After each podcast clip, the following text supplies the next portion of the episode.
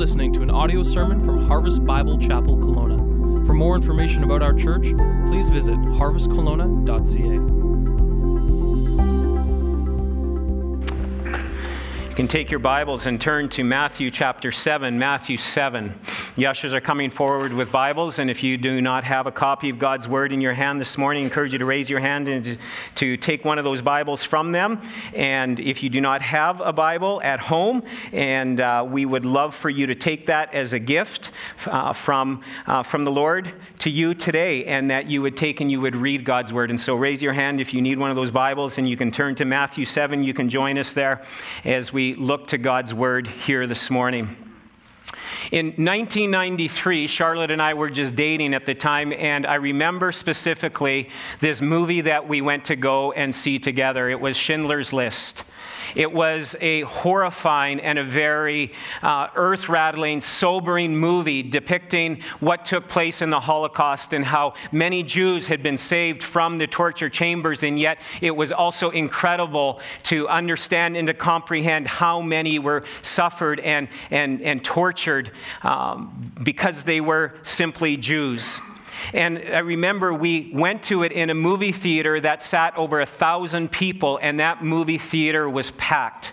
And through the movie and towards the end of it, there were tears and there were sniffles. There wasn't the normal chewing of popcorn and slurping of pop out of the, the cup. Instead, it was replaced with Kleenexes and people blowing their noses. And, and as we walked out, I've never witnessed walking out of a movie theater so quietly and, and just no one making a sound and with red eyes and, and, and just took that moment in and just thought, these people, including ourselves, were thinking heavily upon what we had just witnessed and, and, and thankful for, for those who were able to stop that kind of torture and yet still incredibly saddened by the loss and what took place. I tell you that story because as Jesus is bringing his sermon to an end, the great Sermon on the Mount, and we start the conclusion as he's getting ready to land the plane, so to speak, this, this message series we've been working through for months and months now, this Sermon on the Mount, the greatest sermon that we ever preached. Jesus did not leave with a, a heartwhelming, emotional, feel good kind of story at the very end of it. Nor does Jesus uh, leave, leave people kind of hanging in the balance in, in, in, in what they ought to decide. He is calling them to a decision. He closes this sermon with a series of illustrations that we're going to take a number of weeks to work through. These series of illustrations causes one not only to think, but also to examine where am I at? Where am I at? Where is my heart at in light of what Jesus Christ is saying? The very last illustration that he gets to, we'll get to, Lord willing, two weeks from now, is that of a house that is being built, symbolizing the building of one's life, and how one of those houses, in the last part that he talks about, the last house he talks, and ends the sermon with that house falling with a great crash. And that's how the sermon ends. The crowds would have dispersed that day deep in thought in great examination and an attitude of sobriety. Folks, this is the greatest sermon that was ever preached by the greatest man who ever lived on the face of this earth, by the greatest man, the Son of God, who is alive today, sitting at the right hand of the throne of God. And that is why we've been taking time to work through this message series. We started in chapter 5, where the sermon starts, where Jesus describes the inner characteristic, the heart of someone who's been transformed by the gospel.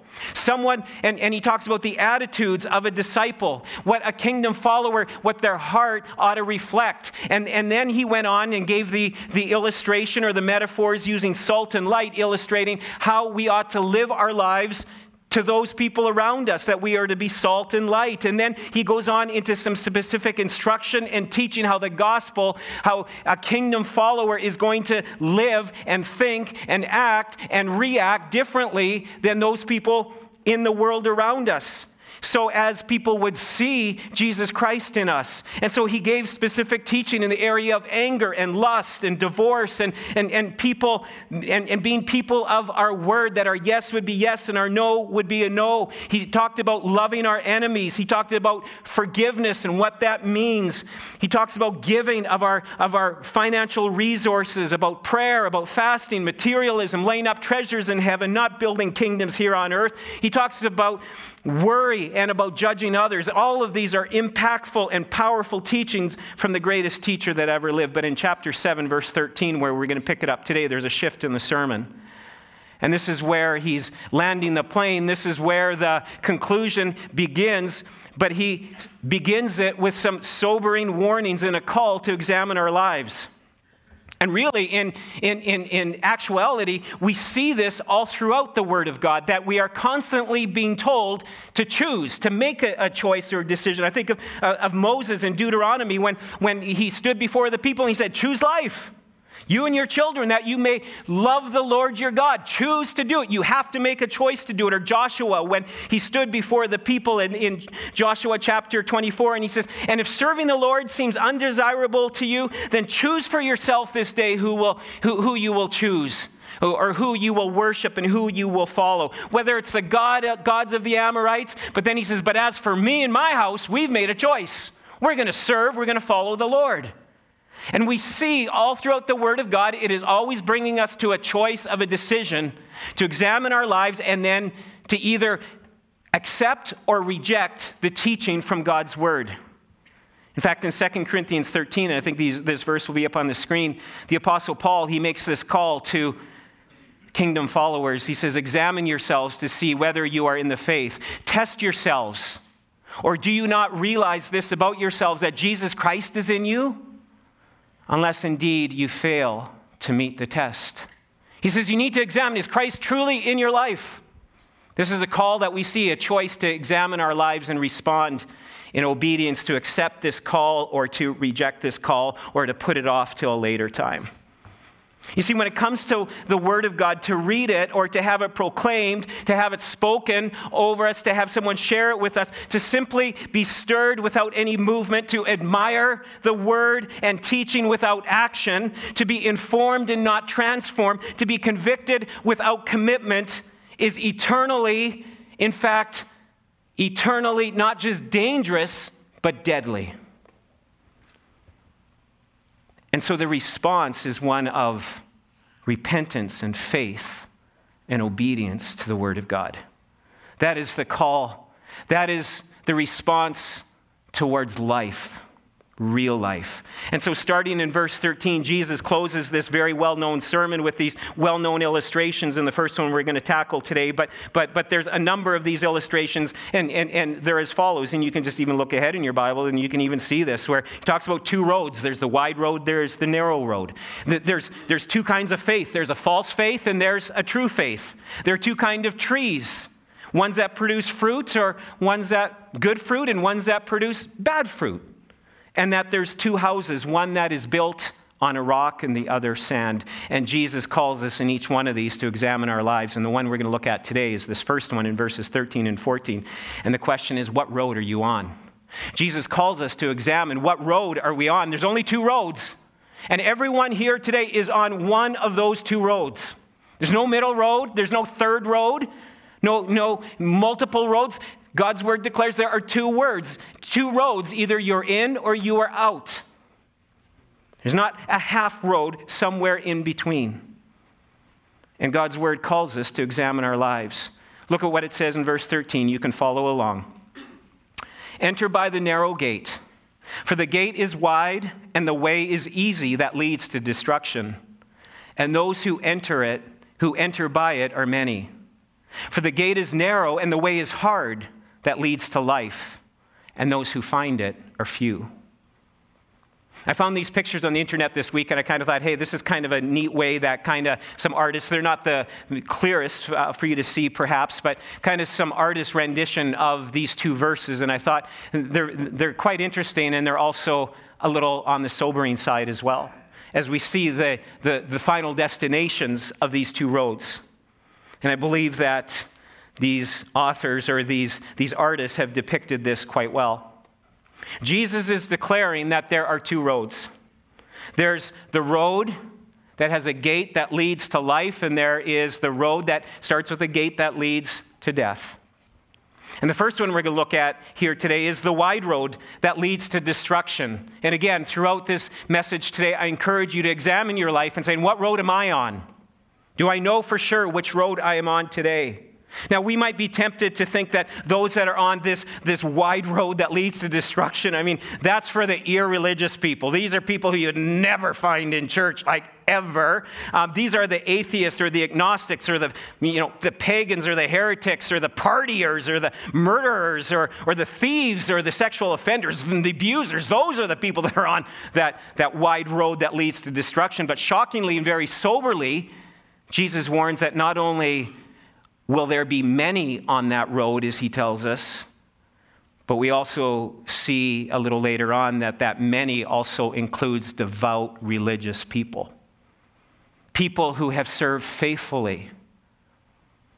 Down, if you look down to verse 22, and we'll get to that in the weeks ahead, but just to take a peek at that and, and just to, to show you what Jesus says, he says, And many, on that day, many will say to me, Lord, Lord, did we not prophesy in your name and cast out demons in your name and do many mighty works in your name?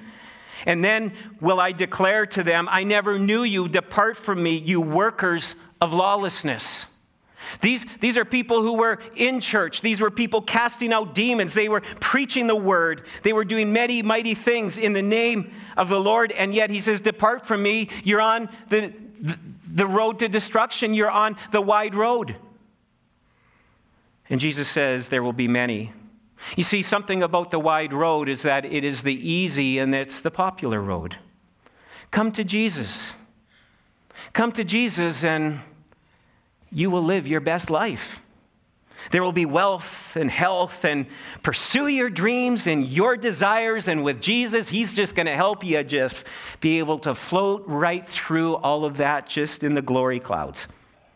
The kind of thought and teachings that will fill church buildings, but it will also fill and populate that wide road that leads to destruction. And we have, as a church, have been going through this over the last number of weeks in the mini series of the American Gospel through uh, Christ alone. Encourage you, download that. We're going to try to order some DVDs, but download that and watch it. It is well worth it. It is very eye opening and, and, and shows that, that so easily we can, can, can get distracted by the things of this world and a prosperity gospel.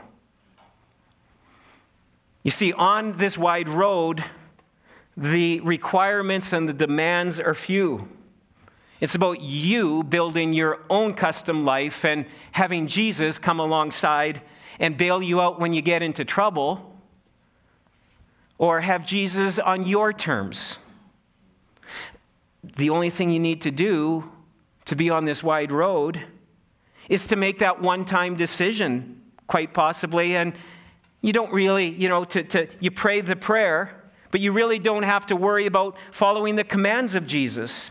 Don't worry about holiness or, or, or, or, living out the Great Commission or, or living for God's glory, because after all, it's about you being happy and you pursuing your own mission and your own dreams. You'll get a pass to heaven. Your sins, they'll be tolerated along the way. Folks, what I'm talking about here, what I'm just describing is easy believism or hyper grace or antinomianism. It's, it's a prosperity gospel, it's, it, and it's running rampant in churches in North America, even in, the, even in the Okanagan Valley. You'd be amazed at how many churches believe and, and talk about this. It's where you have a salvation, a prayer, a commitment, but it's disconnected from the commands of God. Your personal happiness over personal holiness and Christlikeness. Your glory, your agenda over the Lord's. Your comfort over that of the commands of Christ. And Jesus is saying that some who are on this road are thinking that they're on the narrow road leading to heaven and yet they're headed to destruction.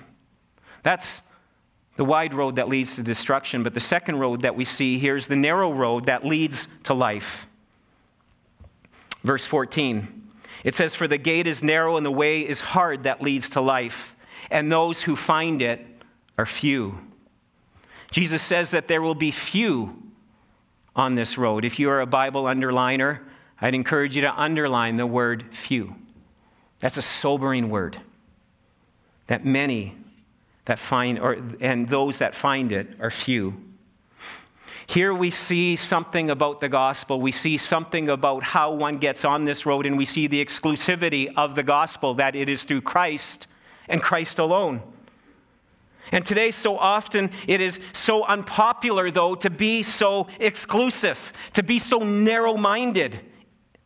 I mean, we accept it in other areas of life, but we as Christians and, and as the church and as evangelicals and fundamentalists, even, we can even be termed at as times, uh, can be referred to as times. We don't. We can be called narrow or, or, or just so close minded and so tunnel vision in our thinking, so intolerant of other people and other views and other ways. And today we, told, we are told to be tolerant and accepting, all inclusive. Don't be judgmental, judgmental. Whatever you believe is fine for you. If that's what you believe in your heart and you feel really sincere about it, that's okay. Just be sincere. Well, you could be sincerely wrong with eternal consequences. It's not just okay to have people in your life that you talk with and and to kind of at the end of the conversation walk away and say, well, if that works for you, whatever you want to believe, that's okay. God is a God of love. Yes, we should celebrate diversity in many areas of life. And we do celebrate diversity, even in this room. We're so different in so many different ways. So many thoughts and opinions and ideas and likes and dislikes, whether that be on social issues, social, uh, political issues, music likes, uh, clothing styles, whatever it might be. I mean, and, and in this room, you're going to find a whole smattering of ideas, especially when it comes to things like vaccinate or not to vaccinate, GMO, non GMO, pipelines or no pipelines, meat or that other stuff. You know, I mean, just whatever it might be. I, was actually talking to uh, a good friend, well, I'll name him Dwayne, and he said, you know, uh, they were away for a number of months, and he said, as, as I met with him uh, when he came back, and he says, you know, I, have decided I'm going to be uh, partial vegan. I said, really? That, that's interesting. He says, well, well, to, to be that, it means you're not eating meat. And he says, so partially, like when I'm sleeping at night, I'm not eating, and so I'm not going to be eating meat at that time, so I'm a partial vegan. And, it, and it's just kind of funny how, you know, we can try to, you know, and it's just like, okay, Dwayne, if that works for you, you know, uh, that, that's good for you. And it's okay, you know, to have various, various opinions and ideas. Ford or Chevy, some very strong opinions in that area. Calgary Flames, oh, no one likes them. Uh, um, Sorry, I know there's a few that do. Um, there's diversity when it comes to certain areas of Bible interpretation and how we see it, and that's okay. There are some open-handed issues on and opinions and ideas and convictions and you know different ideas and and and and, and beliefs when it comes to end times or spiritual gifts or roles within the life of the church. There's going to be differences in that. And, and, and we live in a world that appeals to multiple paths and well informed options. But when it comes to Christ alone, we can't help but maybe sometimes think, but isn't there another way? Couldn't there be another way? I mean, we tolerate and accept narrowness in some areas, though. For instance, when you go to the pharmacist, you really hope that the pharmacist is very narrow in giving your medications, that as they're counting out your pills, that it's not, oh, throw in a little bit of this and a little bit of this and this blue pill and this blue pill, oh, shouldn't make a difference, you know, and, and you just kind of continue on in that way. Or this, you know, yellow one will put, you know, will make a rainbow of, uh, you don't want, you want your pharmacist to be very exact, right? Pilots or air traffic controllers, you want them to be very narrow when it comes to what runways they should be landing or, or taking off from in airplanes, you want them to be very specific and very narrow minded. Surgeons, when it comes to operations, I remember when I had my knee surgery a, a, number of years ago, they made me circle a big circle over the area, kind of a big circle around the area, and, and put an X in the area of where the surgery was to take place, that it was on my right knee and not my left knee. And then they made me sign it with a, um, with a Sharpie. And so I had to do this because I wanted them to make sure they, they operated on the right knee. They wanted to make sure that operated on the right knee. You, you wouldn't like it very much if they operate on the wrong, wrong knee. Uh, sometimes that's maybe happened, and that's why they get you to right there. But, you know, or you go in to get your appendix out, and the doctor says, oh, you know what? Well, we decided to take out your kidney too. No, we want doctors, we want our surgeons, we want our dentists to pull the right tooth and not just, oh, any old tooth, you know? And, and, and so we want narrowness in certain areas, and we need that and ask for it and require it.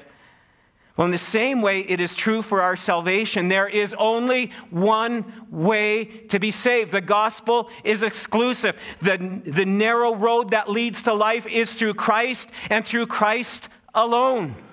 It's the exclusivity of the gospel.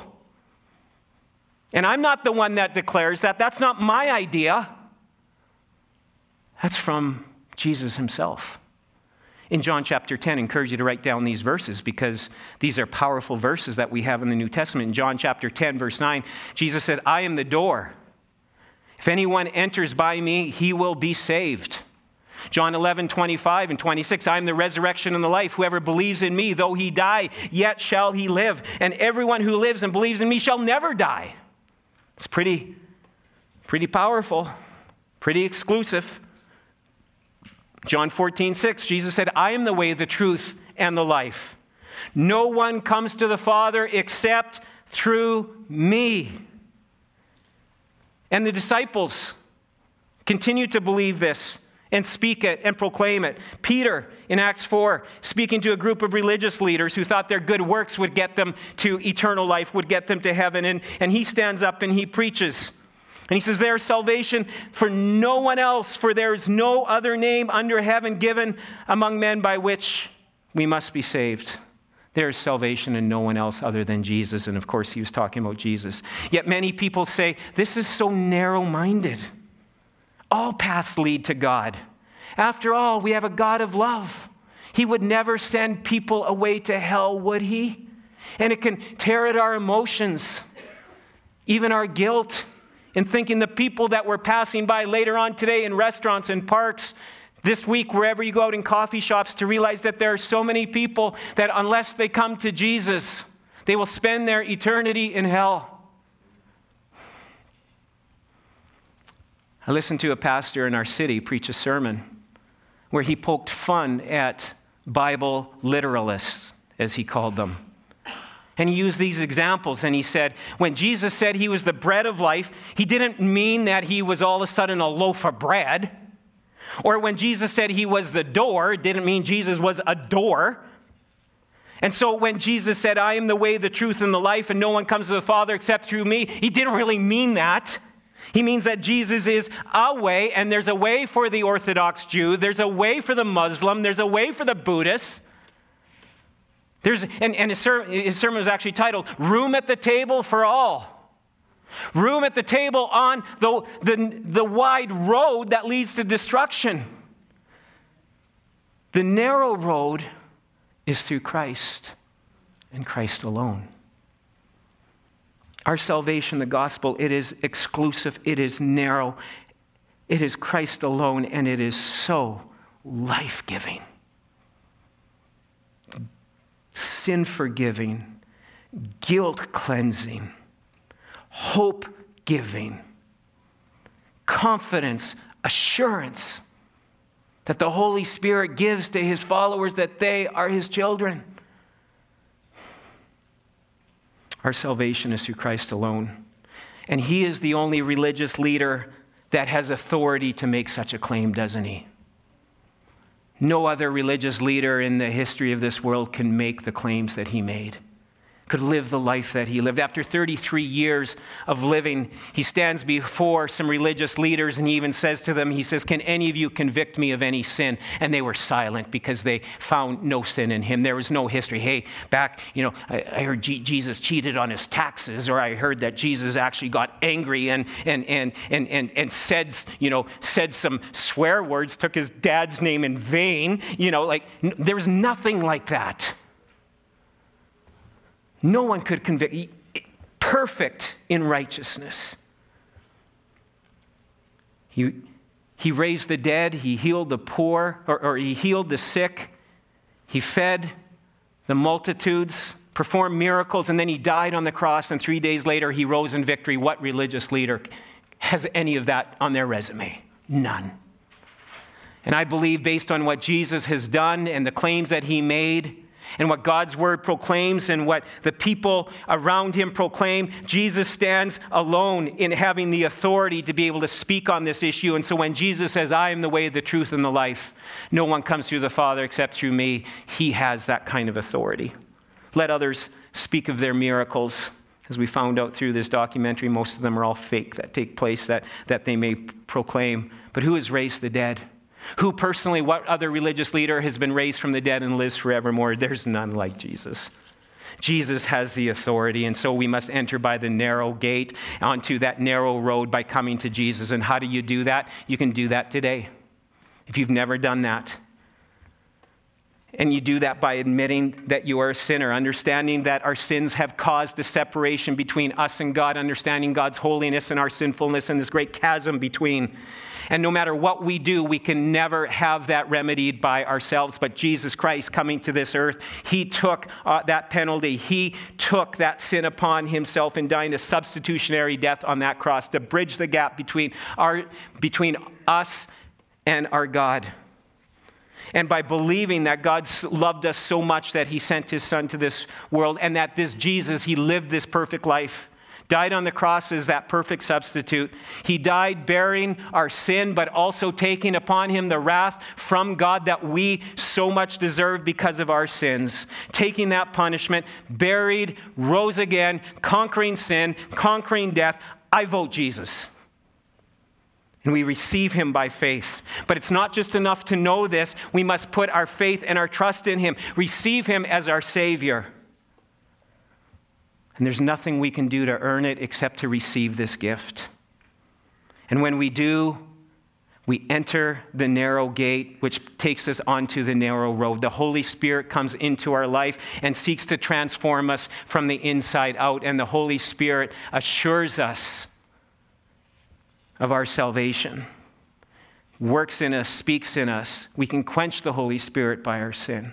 But the Holy Spirit takes up residence in our life. This gate this road, it is exclusive. The way is narrow, but it excludes no one. Jesus said, and we have in God's word where it says, All who call on the name of the Lord will be saved. It's available to all, but each person must receive it personally, individually, not because your family was religious, because your dad was a pastor or an elder or served faithfully in the church, or because you have this history or this lineage, or because you've done all these great things or have given great amounts of money or have served in this way. That Nothing except to receive this gift. The gospel is exclusive, it is through Christ alone. But we also see the reality of the gospel, and it, it's, it's going to cost. It means surrender, a surrender of our lives. When it comes to salvation, we oftentimes have the wrong starting point. The place that so often you will hear this spoken of and you will hear people share it with others, whether it's in a hospital bed before surgery or before some difficult time in their life. And, and, and, and we kind of bait people with the wrong sort of thing. We have the wrong starting point, and that wrong starting point is hey, do you want to live forever? Well, then receive Jesus. Just pray this prayer and you're in. Oh, you don't want to go to hell? Just believe in Him. You want to have a better life? Come to Jesus. That's the wrong starting point. And so people are told, pray the sinner's prayer, invite Jesus into your life, check the box, walk the aisle, raise your hand. You get your free pass to heaven and the hope of a better life. Just wait, it'll come. Just try harder, just work harder, just wait, it'll come. You don't have to take his word that seriously. I mean, one day it'd be nice to take it more seriously, but I've got some sin to sow in my life. I'll get more serious when I'm older, you know, when I hit 40 or 50 or 60 or whatever age you kind of think is older. Some of you think 25 is older. Um, that's young. I mean, we, we will all continue to struggle daily. It's, we're going to battle sin for the rest of our lives. But you see, the right starting point in understanding our salvation, the exclusivity of the gospel, this narrow road that leads to life, this Christ alone, The right starting point is understanding the weight of our sin, the cost of our sin, understanding how our sin is a affront to God, understanding how our sin separates us from God, and understanding the weight of our sin, but then also understanding the beauty of our redemption that is available and found only in Jesus. That he would sacrifice himself in the way that he did for us should blow us away. We're undone by his mercy and grace. As we were singing a few moments ago, love so amazing, so divine. What's that next line in the song? Demands my soul, my life, my all. How many of us sang that? How many of us sang it and meant it? You see, it's recognizing His rule, His lordship, His control over our lives. It involves turning when we repent, when we come to faith in Jesus Christ. It's not simply about choosing to follow Jesus and receive his forgiveness. It's also a turning, it's a repentance, it's doing a 180 and, and saying, I do not want to live in these areas of sin anymore. I turn my back on them. A break from the crowd. It's not continuing to keep on sinning. As Paul goes on to say later on, that grace may abound. That's a cheap grace. It's not real grace. True salvation, the narrow road, means we come to Jesus accepting his rule over our lives. And that happens initially at salvation when we repent, when we turn our lives over to Jesus Christ, when we turn from our sin, our agenda, and we surrender ourselves to him. And this isn't just an initial thing, this is a daily thing of surrendering ourselves to Him. Now, you might be sitting here, and I know some of you are, because I was thinking this this week, and I thought, well, we should probably answer this. Some of you might say, Meldon, aren't you complicating it? Aren't you complicating salvation? You just seem like this is just. I thought that coming to Jesus would be just as simple as a child coming to it. In fact, a child can understand this, and a child can come to faith, yes. You know, that childlike faith, yes. When our kids were young, we would go swimming with them, and, and, uh, and oftentimes, and, and I remember them at specific ages, me being in the water, them standing on the edge. And I remember Nate, he had like these water wings. He was very scared of the water. And he had these water wings. I tried to find it, and this blow up kind of like muscle suit. It looked like he, you know, and I got pictures of him going like this because it just made him, but it was a flotation device. And then he, that wasn't good enough for him. He also wanted water wings to, to also have on so that when he would be in the water, he would be safe. And I remember one day getting him to jump into my arms, to jump into the deep end. I was in the deep end, and he's standing on the edge. And I'm like, trust me, trust me. And you know what? With some coaxing and encouragement and probably some candy at the end of the, the ordeal, he jumped with a childlike faith resting in his knowing his father would not only catch him but his father would protect him and hold him. That's a childlike faith. I surrender it all. I jump into my Father's arms. Everything I am is yours. That's a childlike faith, and that is how we come to saving faith in Jesus Christ. Total surrender, bringing all areas of our lives under His control. Was reading a piece by J.D. Greear, and I've heard this before, but J.D. Greear, in, in, what I read this week, either he is Lord of all, he or he is not Lord at all. That includes our future, it includes our plans, our money, our giftings, our time. Is he Lord of all of these areas in our life? Our entertainment? Laying down the control at Jesus' feet, giving up our self will, abandoning our ambitions. We don't see our money, our jobs, our ministries, our gifts, our abilities as ours, but all as a gift from God to be used for His glory. You see, Jesus was very upfront about this sort of teaching. He said it's going to be hard. He didn't sugarcoat it. Preachers do that today, sugarcoat the gospel, but he didn't do that. You see, we like and we gravitate to and underline the verses in our Bible that talk about a full and an abundant life. I mean, how many of you, if you were to take a look in your Bible, if you've had it for even just a couple years, you will have Jeremiah 29 underlined. For I know the plans I have for you, declares the Lord plans to prosper you and not to harm you, plans to give you a hope. And oh, we love that. Underline. Or, or Matthew 11, come to me, all you who are weary and burdened, and I will give you rest. Yeah, that's a great problem. We need that. That's so true. That's so wonderful. But what about verses like Luke 9? In verse 23, when Jesus says, If anyone would come after me, let him deny himself and take up his cross daily and follow me. For whoever would save his life will lose it, and whoever loses his life for my sake will find it. For what does it profit a man if he gains the whole world and loses and forf- or forfeits himself because he's on the wide road that leads to destruction? For whoever is ashamed of me and of my words, of him will the Son of Man be ashamed when he comes in his glory and the glory of the Father and the holy angels. If we've been living, if, if our lives are just about my business, my agenda, we're ashamed to live for him, to speak of him, it says he will be ashamed of us.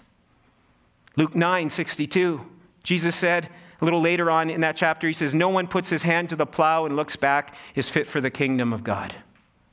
That means we're done with our old ways and we desire to live unto God. Matthew 10, some more sobering words in Matthew 10 36, and it says, A person's enemies will be those of his own household. Whoever loves his father or mother more than me is not worthy of me, and whoever loves his son or daughter more than me is not worthy of me. How many of us have these verses underlined in our Bibles? Jesus was very upfront about this. Whoever does not take up his cross and follow me is not worthy of me, he says. Whoever finds his life will lose it. Whoever loses his life for my sake will find it. And what did Paul tell Timothy? In 2 Timothy 3:12 he says, "All who desire to live a godly life will be persecuted." You see, the word narrow, if you take a look in verse 13 and 14, the word narrow, take a look in your Bibles now, and you can even underline, encourage you to do it. There's two different meanings for that word in the original language, in the Greek. The first word, narrow, in verse 13, refers to, literally means to groan, as if you are under pressure. You are being pressed from all sides. To groan, and, and that's an initial groan and some have taken that to, to say that that's when we come to faith in Jesus Christ. There's a groaning, it's going to squeeze us because we're turning our back on our sin and we're turning our lives to Christ. It's, it's humbling. What, how does Jesus start out in the Beatitudes? It talks about being spiritually bankrupt before God. Blessed are the meek, those who are, are, are spiritually poor, that, that we realize we bring nothing to God. And, and so we, we groan and we, as we squeeze through that gate pressed on every side. And then verse 14, it, it, it's used as an ongoing way. It's, it's used to speak, and we see it used in, in, in the Bible, uh, in the rest of the New Testament, speaking of trials and tribulations and even oftentimes persecution. Jesus is saying that the reality of the gospel involves not only surrender and co- it will be costly, but it will be hard to follow. It will be lonely at times. The crowd is going one way, and you know what God's word is and what God's call upon your life to live, to act, to speak, to do differently than what the crowd is doing. It will be difficult at times. And you say, Meldon, aren't you being just a little extreme here? I'm, I'm just a messenger. This is what God's word has to say. These are also verses that we ought to have underlined in, in the word. In North America, folks, we have been blessed in so many ways for so many years. What we have experienced as nations here in Canada and the United States is not normal when it comes to, to, to church history, to secular history. Over the last few centuries, here in North America, we, in many ways, we've lived in a very strong Christian culture.